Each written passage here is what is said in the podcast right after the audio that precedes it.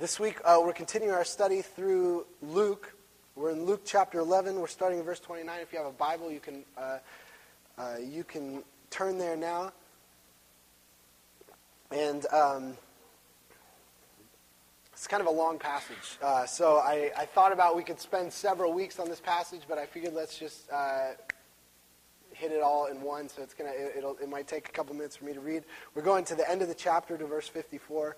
So um, let's uh, read together. This is the word of the Lord, and it's for our good. When the crowds were increasing, he began to say, "This generation is an evil generation. It seeks for a sign, but no sign will be given to it except the sign of Jonah. For as Jonah became a sign to the people of Nineveh, so will the Son of Man be to this generation. The Queen of the South will rise up at the judgment with the men of this generation and condemn them. For she came from the ends of the earth to hear the wisdom of Solomon, and behold, something greater than Solomon is here. The men of Nineveh will rise up at the judgment with this generation and condemn it, for they repented at the preaching of Jonah. And behold, something greater than Jonah is here. No one, after lighting a lamp, puts it in a cellar or under a basket, but on a stand, so that those who enter may see the light. Your eye is the lamp of your body. When your eye is healthy, your whole body is full of light. But when it is bad, your body is full of darkness. Therefore, be careful lest the light in you be darkness. If then your whole body is full of light, having no part dark, it will be wholly bright, as when a lamp with its rays gives you light." When Jesus was speaking, a Pharisee asked him to dine with him. So he went in and reclined at table. The Pharisee was astonished to see that he did not first wash before dinner. And the Lord said to him, "Now you Pharisees cleanse the outside of the cup of the dish, but inside you are full of greed and wickedness. You fools, did, did not he who made the outside make the inside also? But give as alms those things that are within, and behold, everything is clean for you. But woe to you Pharisees, for you tithe mint and rue and every herb, and neglect justice and the love of God. These you ought to have done without neglecting the others. Woe to you Pharisees, for you love the best seats in the synagogue and greetings in the marketplaces. Woe to you, for you are like unmarked graves, and people walk over them without knowing it."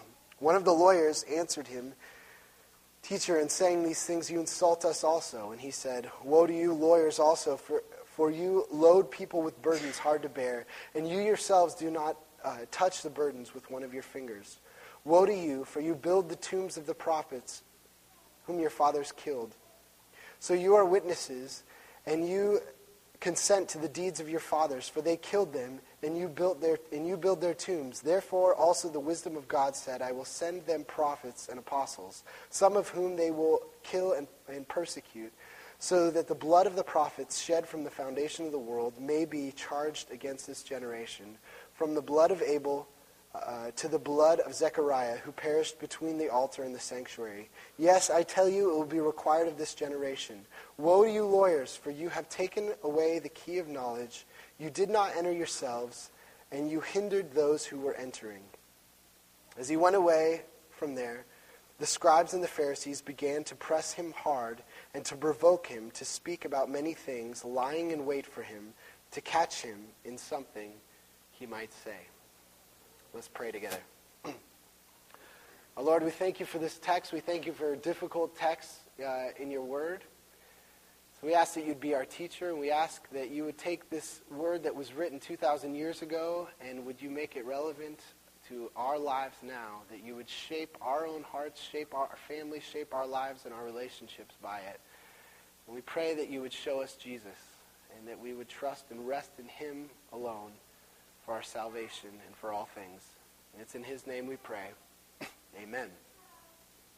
So uh, this is, you know, this is kind of a long, it's kind of a cryptic passage, and we're looking at a lot of uh, strange things going on. I'm not going to uh, be able to um, uh, unpack everything that was in that passage, um, but one of the things that we um, uh, see throughout Jesus' ministry is that it's quite possible to have a life that is full of, uh, you know, church and Bible reading and uh, religious activities, religious even devotion, and yet uh, is nowhere near following Jesus. that following Jesus and a religious life are actually two radically different things. He sees them as two uh, um, actually opposite things. And uh, and that gen- so that generally in our church, you know, if you've been here for for long, you, you may have heard me use that word religion. Actually, this is the way that the Bible uses the word religion, is generally a negative term. That religion is a way of telling God, I don't need you. Religion is a way of telling God, I don't need you. And so following Jesus, trusting Jesus is something very different. And so uh, what we're going to do is we kind of look through this passage. I'm going to bounce around a little bit. We're just going to answer uh, two things. First of all, what is religion? What is a religious life? And secondly, how is trusting in Jesus, um, having faith in Jesus, believing in Jesus, how is that something different than religion?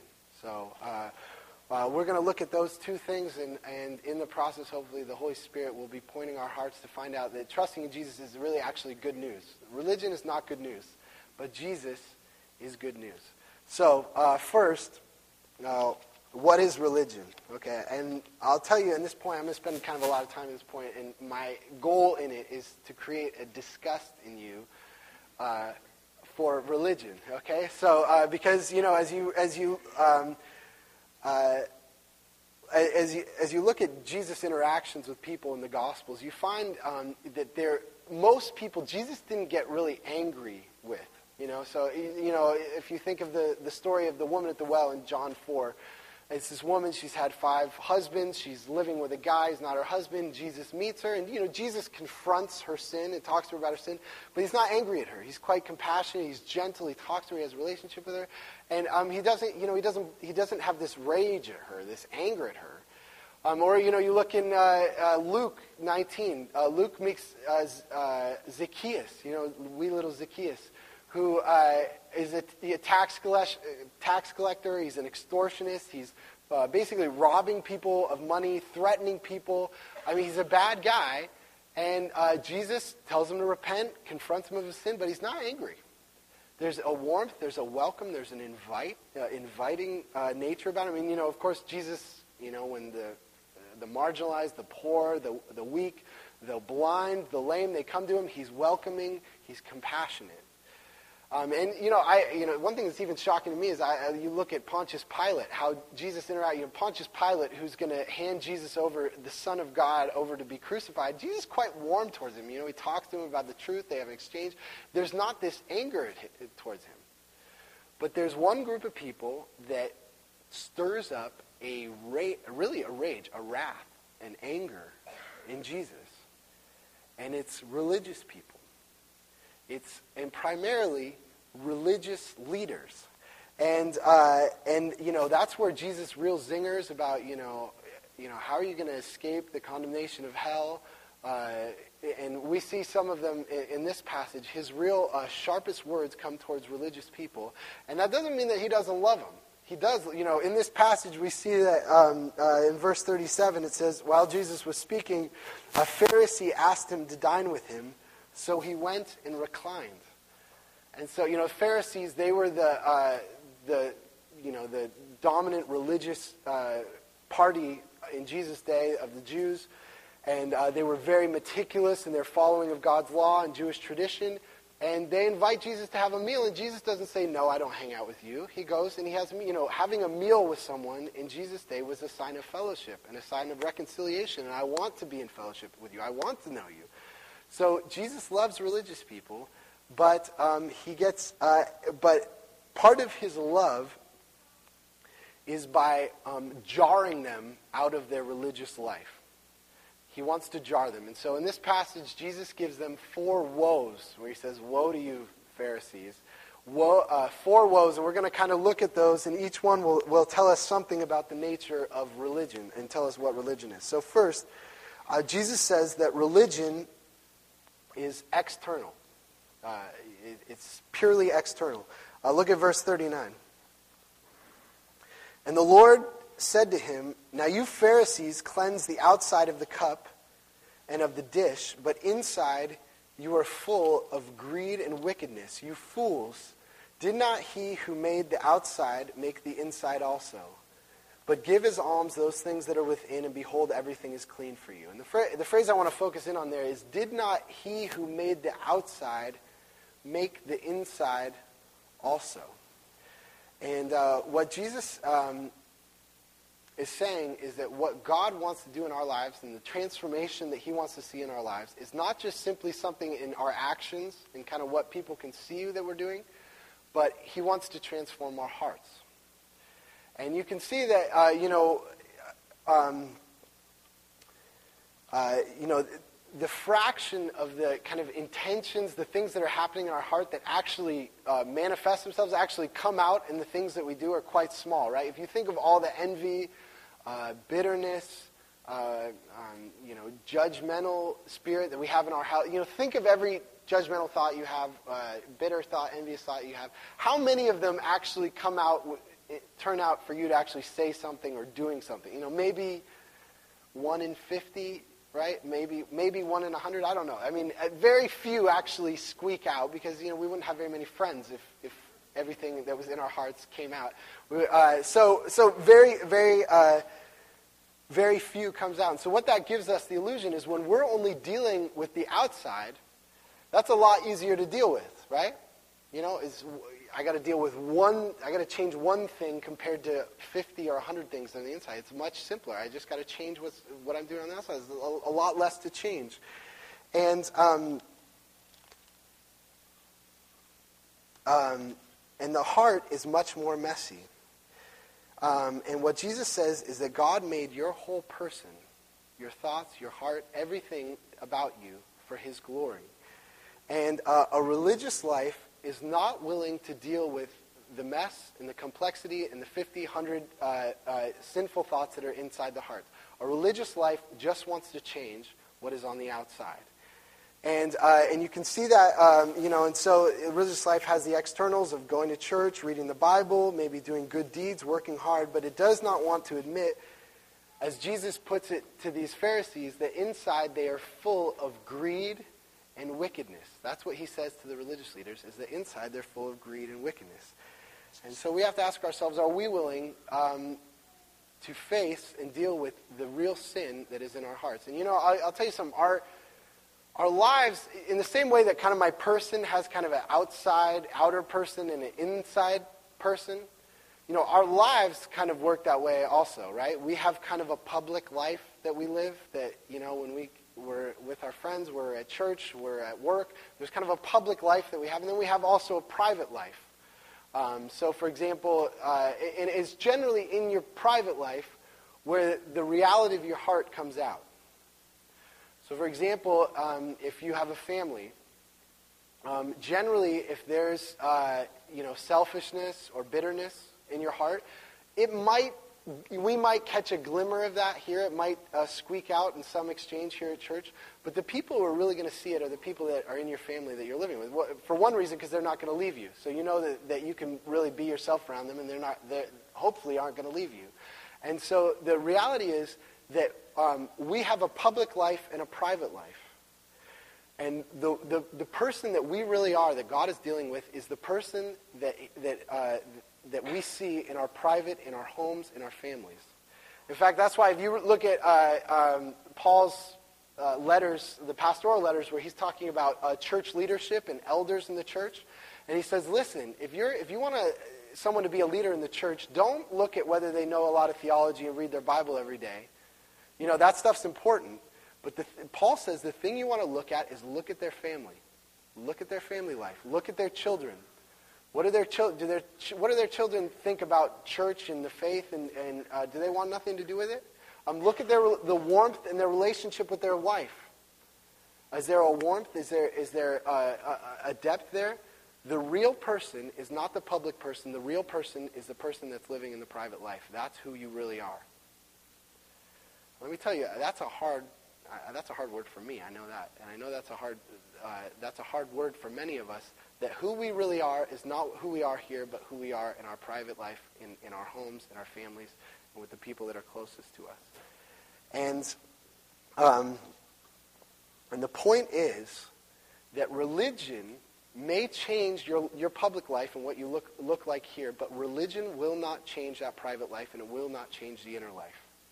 It doesn't face the the the, the real sin and the problems that are there. It doesn't. It's not willing to face it. It's only willing to face externals.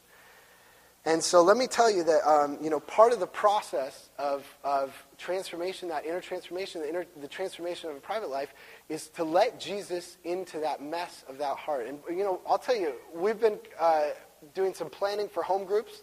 You want to know what the vision for home groups is? What we're really hoping is that there would be a place where your heart can be unveiled, and that Jesus, through the people in this church, could could step into your heart and to know what's really there. And and the real you could come out, and Jesus could, could transform the real you. That's what we're aiming at in home groups. So religion, first of all, is purely external. It doesn't deal with the mess and the darkness that's in our hearts and in our private lives. Second, religion is petty. Um, you know, there's a um, a common saying, I, I don't know if you've heard this common saying, that Christians will often say that um, that all sins are the same. I don't know if you ever heard that. You know, they're all just as bad. If you break one, it's kind of the idea, if you break one sin, you break the whole law, so all sins are just as bad to God. I mean, and you know in your intuitively that there's no way that's true.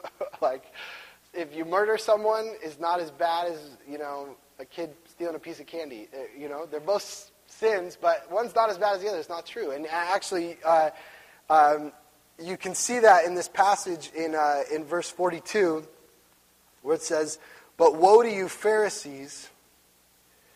You know, that word Pharisee, it, it's, we don't know, but likely where that word comes from is, is sharp or accurate. And, and it's they're very sharp, very meticulous about their keeping of the law, right? So they, they, they very small things in Jewish traditions that they pay, pay a lot of attention to. And Jesus says, "Woe to you, Pharisees, for you tithe mint and rue and every herb and neglect the justice and the love of God. These you ought to have done without neglecting the others." And in Matthew's version of this of this saying from Jesus, he says that they have neglected the weightier matters of the law. There are certain parts of God's law, th- things that God says to do, that have more weight than others, that are more important. And uh, not all sins are the same. Not all things that we do are just as bad. They do break God's law, and if you break one, you know, God's law, then you've offended God. But they're not all the same. And what religious people do is they become very petty about they, the things that are important, more important than others. They totally have no intuition for what's what's a, a deeper, profounder, uh, more important part of God's law. So they don't have an intuition. See, what God wants you to do is he wants you, you know, this Bible doesn't tell us about every situation that you're going to face in your life. It doesn't tell you. So what God wants you to do is to study the Word, to study the Bible, and then go into the world, and you have to use your judgment on what are the good choices to make in the world. You have to use your judgment. You're going to have to do that. You're going to have to use wisdom. And what that means is the world is complex. And so if you've never let God into the complexity of your heart, you are not going to know how to make good judgments in the complexity of the world. And religious people have not let people into the complexity of their heart, and so they don't know how to make good judgments. So here's these religious, these Pharisees, and they're spending all their time, they're in their garden cutting off a piece of mint, and in their spice rack, you know, getting a tenth of their spices out to come bring to church as part of their offering. And they're being very meticulous about that, and yet they're neglecting, you know, justice for the poor, uh, a sincere love for God, caring for the... And, and they they don't have that, that moral intuition of how to make those judgments. And, you know, um, you know, we went to, Shannon and I went to a church some years ago, um, which is a church we really loved, but um, the, the time, w- during the time that we were there, this church was going through a, a, a big, I think it was probably a church of three hundred, three fifty, and about forty families in, in the course of about a year and a half left this church. I mean, this church was just being torn apart. I remember while we were there, the elders of the church were having this big debate about whether the bread in communion should have yeast in it or not. It was this big debate that went on for at least a year. Uh, what should we have yeast in the bread? You know, and that's like that's a fine question uh, to ask. Um, think through, what does the Bible teach? But you know what? It doesn't have the weight. You have forty families leaving. What's going on in here? There's something weightier that you need to be spending your time on. And that's a fine question to ask. But when you have, have when you haven't let God into the complexity of your heart, you don't know how to gauge those things. And a religious person becomes very petty. Now, some of you will hear what I'm saying and say, yeah, that's right. You know, I, you know, all the doctrine details that Christians are always nitpicking about doctrines, let's just get rid of those. Let's just love God, love people. Let's keep it simple. That's not what Jesus says, by the way. You, you'll notice that he says, uh, um, these things you ought to do, have done without neglecting the others. You know, Jesus wants us to care about his word and to think through it. Um, but there are some things that have more weight. The real problem with the religious people, you can see this in verse forty-six. And he said, woe to you lawyers also, for you load people with burdens hard to bear, and you yourselves do not touch the burdens with one of your fingers. Part of a religious life is to not just take what God says, but to add all kinds of rules and laws to go beyond what is written. And so we have all kinds of rules that religious people make, and they're very meticulous about them. And they say, if I keep all these things, then they're never really dealing with the heart. So religious life is petty. Religious life is external, and the religious life is petty. Third, religion is conceited. Okay? Are we painting a good picture yet? Religion is conceited. Um, if you simply trust in, as Jesus says, you know, cleaning the outside of the cup, not cleaning the inside of the cup, and you you begin to think of your spiritual life in terms of, you know, God loves me because I do good things. I've done good things. I've been very meticulous. I've been very petty, and, and I've kept all the small rules. Then what you'll do is you'll look down on other people who don't keep the rules as well as you do. It's a very different approach to God to say, God loves me because I'm good, compared to, wow, my heart is a mess. And Jesus died for a sinner like me, and God embraces me as a child. I'm surprised. I'm shocked. Those are two radically different views of God. And a religious life that only deals with the outside and says, I'm good, so God loves me, will turn into a conceited life.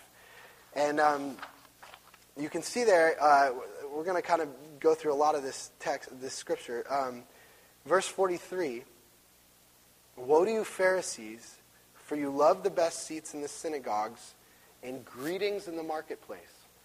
So what these Pharisees do, you know, greetings in the marketplace, or uh, in the marketplace is not like greetings like, you know, when I say, uh, why don't you greet one another and then have a seat? It's not like, hey, what's up? How's your week? It's not that kind of stuff. The greetings in the marketplace is um, the people who are who were less than them and didn't keep the law as well as them would come with these kind of formal, reverent um Uh, you know, greetings and salutations uh, to the religious people.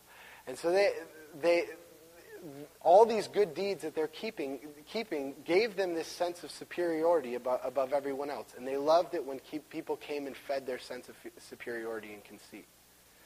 And, uh, you know, it's, Jesus tells an interesting story there. I, I'm not going to read this whole passage, but he talks about Jonah. You, remember, you read that in, in the beginning of this passage. He talks about how Uh, um, the Son of Man is like Jonah, and, and there's these kind of parallels between Jesus and Jonah. Jonah, remember the fish? The fish ate Jonah, and he was in the fish for three days, and then he kind of came out of the fish. He came back to life, and it's kind of, Jesus is going to die on the cross. He's going to go in the ground for three days, and then he's going to come back to life. But one of the things that's uh, hidden in that discussion about Jonah is that jo- the story of Jonah is really about how Jonah was a conceited religious person. If you remember the story, you know what Jonah did? Uh, he, uh, God says to Jonah, you know what, I want you to go to Nineveh. Those dirty pagans, uh, they're oppressive, they're, you know, sleeping with each other, they're, uh, they're dirty, irreligious people. I want you to go and tell them that I'm, I'm going to destroy them. Now, when, G- when God does that, that's actually code word for I'm, I want to give you a second chance. When God tells you I'm going to destroy you, that means I want to give you a second chance. Repent. So he's giving, he wants to give the Ninevites a second chance. And Jonah says, no thanks. And he goes the other direction to Tarshish. And, you know, he's on the ship. And they throw him in the water. And the fish eats him. And then the fish throws him back up. And then he, uh, you know, he kind of repents. And he says, all right, I'll go to Nineveh. He goes and he tells Nineveh, you know, God, forty days, God's going to destroy you. And you know what they do? They say, we're sorry. They repent. The dirty pagans repent. And they say, we want, we want to know God. We don't want you to destroy us. We want to be on your side. And in chapter four of Jonah, you know what Jonah says? You know what? That's why I didn't come here in the first place. You know, and God relents. He doesn't destroy them. He says, that's why I didn't go there. You know why I went to Tarshish? Just because I knew that if I went to those dirty pagans, you were just going to forgive me. You're such a softy, God. Um, and I'm a, re- I'm a good religious person. And now you're going and you're giving your grace to these people who haven't done, haven't loved you, they haven't served you, they haven't read their Bibles, they haven't been to church, they're oppressive, they're sleeping with one another, and you want to just go and give you their grace. I knew you were going to do that because he had this deep sense of superiority over them. And this is what this is what Jesus says. Look at verse thirty-two again. The men of Nineveh will rise up at the judgment with this generation and condemn it. For they repented at the preaching of Jonah, and behold, something greater than Jonah is here. They knew, they said, we're sinners, we're sorry, have mercy on us, and God did. They got it. And that's what Jonah didn't get, and that's what the religious people don't get. And that's how religious people become conceited. So here we have that a religious life is external, petty, and conceited. And you, when you wrap all that together, you get the last woe, that uh, religion is life-sucking. Religion is life-sucking. That was a good, I was proud of that word choice. Life, life-sucking. Um, now, there, you know, there are many forms of uh, of the religious life. You know, there's a Christian version of a religious life. There's a Jewish version, a Muslim version. There's the environmentalist version of the religious life. And there's the kind of Eastern version, the Buddhist version uh, of a religious life. And I, I when I was in Saint Louis, I, I maybe shared this story with you. Uh, uh, I met a guy, he was a Buddhist, and we, we met at a coffee shop, and we were we were talking about God, and and he he had, you know, kind of two groups of friends, groups of friends who were Christians, and then groups of friends who were Buddhists. And uh, I don't know how we got talking about this, but he said, you know, one of the big differences that he saw between his Christian friends and his Buddhist friends was when he would go over to their house for dinner, the Christians, they had, you know, a piece of meat and, um, you know, butter and, uh, you know, vegetables. It was colorful, and a glass of wine or a nice beer. It was really thought out. It was delicious. And uh, he said, and he loved food. Even though he's a Buddhist, you know, he's trying to, you know, rid himself of all desires. He really loved food. And so he loved going to a Christian's house. And he'd go over to his Buddhist friend's house, and it was rice and beans with no salt or anything. And they were wearing a, you know, potato sack, and their face was all kind of like this. And, you know, I'm I'm doing my religious duties. And he said, you know, I love I love going to the Christian's house much more. And what was happening was the, that Buddha, and, you know, it happens in the Buddhist form, it, has to, it happens in a Christian form, is I'm going to do my good religious duties. And the tendency is when you're doing all those things, you suck the life out of out of everything. That that's what, what a religious life does, is it sucks the life out of everything. And uh, there's no joy, there's no playfulness, and there's not even hospitality. You're not even good at being hospitable to people, of giving them a nice piece of meat when they're coming over. You give them, you know, you give them some bland rice and beans, and you know, um, and you know how that is when you meet someone and. They they go to church, they are diligent reading their Bibles, and you say, gosh, I should, they know way more than I do. They I should be respecting them, I should be following them. I, I um and yet um um and yet even though there's this kind of religious life, there's this diligence, there's meticulousness, there's no warmth. There's no compassion. There's no joy. There's no inviting. There's no listening and hearing about your life. There's no understanding that complexity of, of the heart and of sin. And uh, and what's going on there? Well, Jesus says, this is what this is the way Jesus describes that in verse forty-four. Woe to you, for you are like unmarked graves, and people walk over them without even knowing it. What Jesus says is that a religious person is like a grave, an empty grave, and uh, people are walking and they don't know it's there, and then they fall in the grave. And that's how they, they meet religious people, and they say, wow, they've got all the good religious things. They should be a good person. They, I should want to be around them. And yet it is life-sucking death to come into their presence. So uh, so to summarize my first point, what is religion? So I, has this warmed you up to religion? Religion is external. Another way to say that is it's hypocrisy.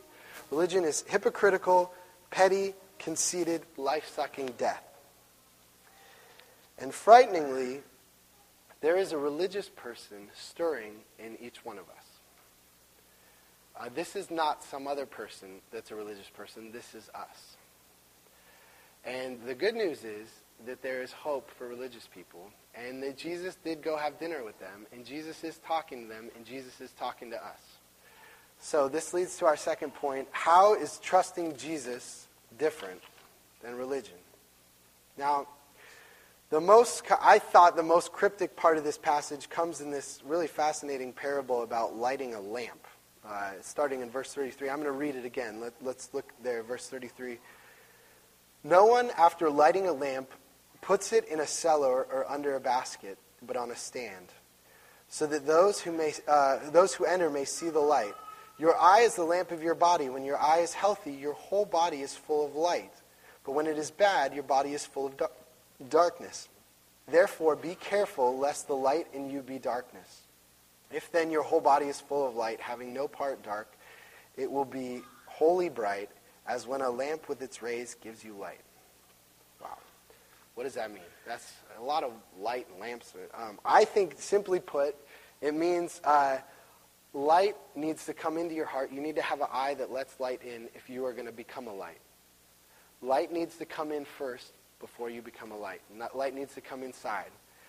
And um, and one of the things that we might ask is, okay, Jesus is talking about the light. What is the light? What's the light that needs to come in? What is it? Well, in the beginning of Luke's gospel, there's a scene, I don't know if you remember the scene in Luke two, where uh, Mary and Joseph bring the baby Jesus to be dedicated at the temple. And there's this guy Simeon, he's devout, righteous, he's waiting for the uh, for God's plans from the Old Testament to come about. And he takes the baby Jesus in his hands, and he lifts him up, and this is what he says: Lord, now you are letting your servant depart in peace, according to your word. For my eyes have seen your salvation that you have prepared in the presence of all people, a light for revelation to the Gentiles and for glory to your people Israel. He holds up Jesus and he says, my eyes have seen the light. And he's looking at Jesus and he's holding him. And you know, it's interesting, uh, Luke, who wrote this gospel, he, he wrote a sequel also called the Book of Acts.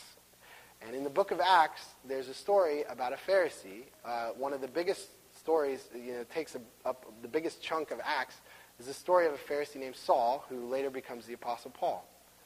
And it talks about uh, his conversion. How did he go from being a religious person to someone who trusts in Jesus? And it says that as he was on the road to Damascus, a light shone from heaven.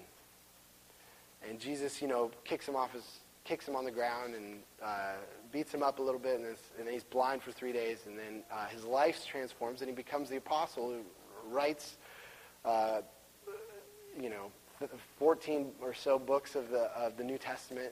And he has a radical transformation. And later in his life, as Paul, the Pharisee, the religious person, he had books of the Bible memorized. Um, he was very diligent, very meticulous in following God's law, had a transformation. And the way he describes it to Timothy, who's his apprentice, in, in First Timothy, this is what he says. This is a famous, famous saying of Paul. He's telling Timothy, this is the heart of what I'm passing along to you. The saying is trustworthy and deserving of full acceptance, that Christ Jesus came into the world to save sinners, of whom I am the foremost, but I received mercy. For this reason, that in me as the foremost, Jesus Christ might display his perfect patience. I'm a sinner who Jesus is showing his patience to, as an example to those who were to believe in him for eternal life. And so the light that sho- sh- that had shone in, uh, into Paul's life was first the light of God's holiness, which showed him that his heart was far more messy and far more uh, uh, full of envy and bitterness than he ever imagined. And yet in Jesus there was perfect patience. There was mercy. And he found that, and that transformed him. And what happened, uh, uh, what happened uh, to Paul is that he, as he, what that gospel did is it sent Paul out into the world so that on the one hand, he had a tremendous amount of humility, right? He had a humility because he said, I'm a sinner. You have no idea how black and dark my heart is. I'm a sinner. And so he had a humility with people. He wasn't. He didn't have a superiority over people. He was quite humble. He could he could approach all different kinds of people because he knew how sinful he was. And yet, on the other hand, he was he had a tremendous amount of confidence. He went out into the world with a, a tremendous boldness because he knew that Jesus Jesus' love uh, was sufficient. He had all things in Christ. And uh, on the one hand, he you know on on the one hand, uh, his uh, standard of what righteousness and holiness was became way higher. Uh, before it was just these externals. Now he knew that God expected his heart uh, to love God, to love neighbor, and uh, it was a far more comprehensive and deep understanding of what righteousness was. So he had this far higher standard than he did before, and yet at the same time, uh, he was far more patient with people.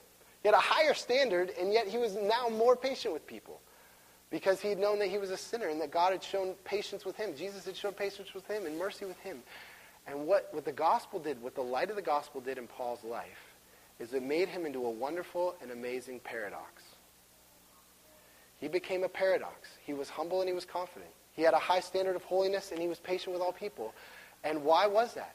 He became a paradox that a religious life could never make in him. And so a religious life, religion is saying, God loves me because I'm good. I will be good and God will love me. If you do that, become external, petty, conceited, and life-sucking death. But the gospel says that if I'm going to become good, if I'm going to become loving, I first find out that I'm so deeply sinful and that God showed me his love in Christ.